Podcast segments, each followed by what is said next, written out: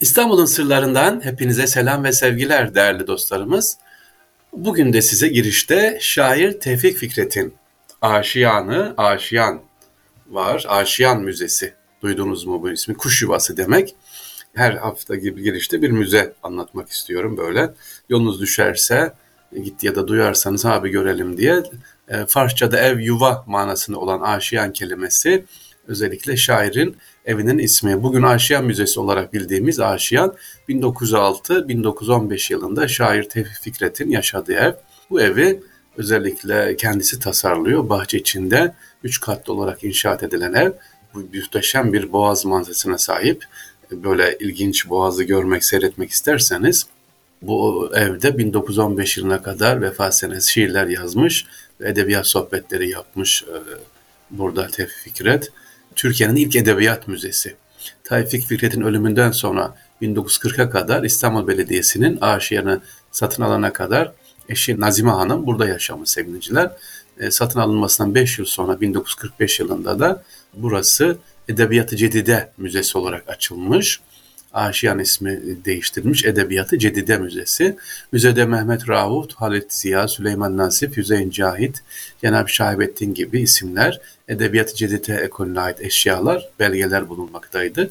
Müze Türkiye ilk edebiyat müzesi olarak tarihe adını yazmış. Edebiyat-ı Cedid'den Aşiyan'a nasıl dönmüş? Aşiyan ilk önce Şair Nigar'ın 1961 vefatıyla gerçekleşiyor. Şair Nigar vasiyetinde naaşının Aşiyan'a nakledilmesini istediği için vasiyeti yerine getirmiş ve Edebiyat-ı Cedid'e tekrar Aşiyan daha doğrusu Aşiyan Müzesi adını almış. Müzede şair Nigar'ın vefatından 50 gün sonra yayınlanan günlükleri bulunmuş. Burada var, görebilirsiniz. Abdülhamit Tarhan'a efendim şair Nigar Hanım'a ait, edebiyat cedriler ait birçok eşyalarda burada müzeye girdiğiniz zaman görebilirsiniz. Evet demiştim her hafta bir farklı müze. Yolunuz düşerse Aşiya Müzesi'ne böyle Bebek'ten ya da Arnavutköy Bebek tarafına giderken Aşiyan'ı biliyorsunuz sol tarafta. Ama niye gidelim oraya? Özellikle müzenin balkonun bahçesinden baktığınız zaman Boğaz'ın güzel manzarasını seyredebilirsin. İçeride edebiyat tarihimizin ünlü isimlerin eşyalarında müzede görebilirsin. Yani ismi e, Aşiyan Müzesi sadece Tevfik Fikret'e ait değil, dediğim gibi edebiyatı cedidite e, yazarlarına ait, şairlere ait olan eserler de burada var sevgiliciler. Evet, bugünkü programımız esas sizlere vermek istediğim mesaj sevgiliciler. Batıya insanlık dersi veren Behiç Erkin'den bahsetmek istiyorum. Kim bu Behiç Erkin? Değerli dinciler, birçok insan vardır ki yaptıkları işler yüzünden aradan yıllar değil, yüzyıllar geçse de unutulmaz. İşte bunlardan biri de Behiç Erkin. O tek başına e, bu topraklar için, güzel ülkemiz için başarılı hizmetlere ön ayak olmuş. Behiç Erkin 5 Nisan 1876 tarihinde İstanbul'da doğuyor. Eniştesi Maraşel Hidayet Paşa ile büyüyen Behiç Erkin eniştesinin görev yerleri nedeniyle Bağdat, Erzincan, İstanbul ve Basra'da bulunuyor. E, Osmanlı'da ilk ve tek demiryolu kitabını yazan bu Behiç Bey seviniciler İstanbul'da özellikle birçok hizmetlerde de bulunuyor. Devlet demir yollarının kuruluşunu sağlıyor. Hiçbir Türk işletemez denilen yıllarda Türk ulusu için hizmet eden Behiç Erkin demir yollarının dilini Türkçeleştiriyor ve millileştiriyor.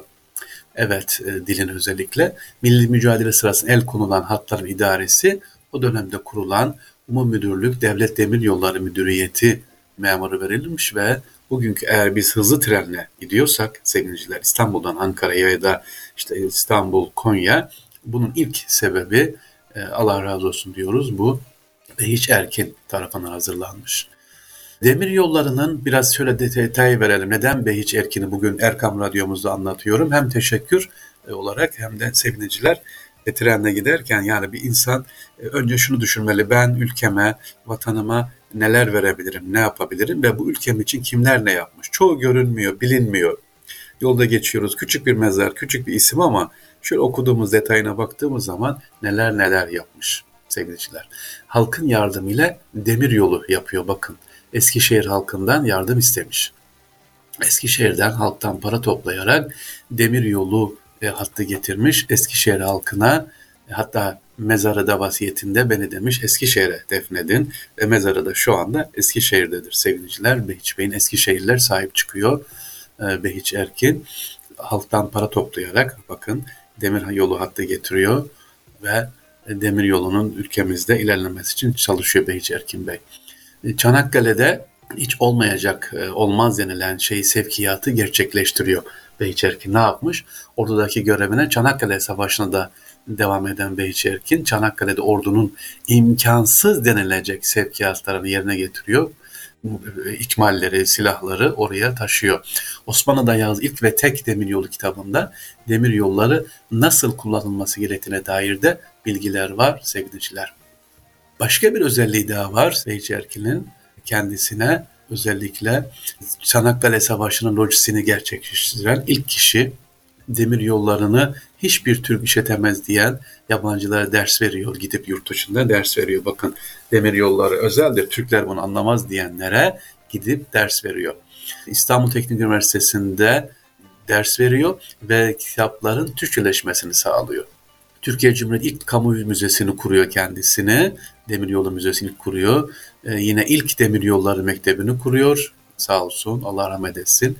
Türkiye Devlet Demir Yolları'nda ilk genel müdürü demir yolcunun babası. İlk milletvekillerinden ve ilk Bayındırlık Bakanlığı da yapmış aynı zamanda sevgiliciler. Azer, şimdi gelelim başka bir önemi. Azerbaycan'ın bağımsızlığındaki rolü de var.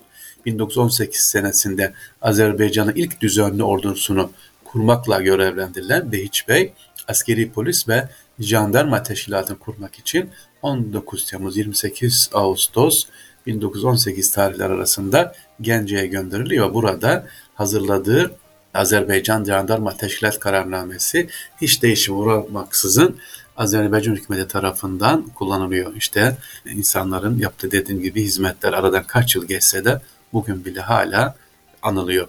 Behiç Erkin'in 61 yıl boyunca tuttuğu toplam 960 defterden oluşan ve İnkılap Tarihi Müzesi'nde bulunan günlüklerinden torunu Emir e, Kıvırcık derleyip özetlediği Cepheye Giden Yol isimli kitapta özellikle Behiç Erkin'in Çanakkale ve Kurtuluş Savaşı'ndaki lojistik başarıları e, burada anlatılıyor sevgiliciler. Türkiye'nin değil, İstanbul'un değil sevgiliciler, dünyada özellikle Azerbaycan'a hizmet etmiş olan bu Behiç Erkin Bey'i biz de rahmetle anıyoruz. Özellikle değerli Eskişehir'de bulunan kardeşlerimizi gidip ziyaret etmesinde fayda var. Bizden de selam götürsünler inşallah. Değerli dinciler, Behiç Erkin dediğimiz gibi demir yollarında faaliyette göstermiş. Ee, İstanbul'da özellikle Birinci Dünya Savaşı'nda ulaşımda işte askerin ihtiyaçların dağıtılmasında çok emeğe geçmiş olan bir zattır efendim.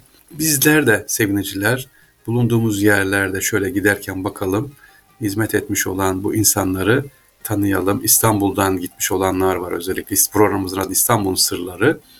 İstanbul'dan gitmiş, İstanbul'a hizmet etmiş ama mezarı İstanbul dışındadır. Haber verirseniz biz de ziyaret eder, geliriz, görürüz. İnşallah bu radyomuzda anlatırız. İstanbul'un Sırları programından Türkiye'nin değil, dünyanın her yerinden bizi dinleyen kardeşlerimiz hepinize selam ve sevgiler efendim. Allah'a emanet olunuz.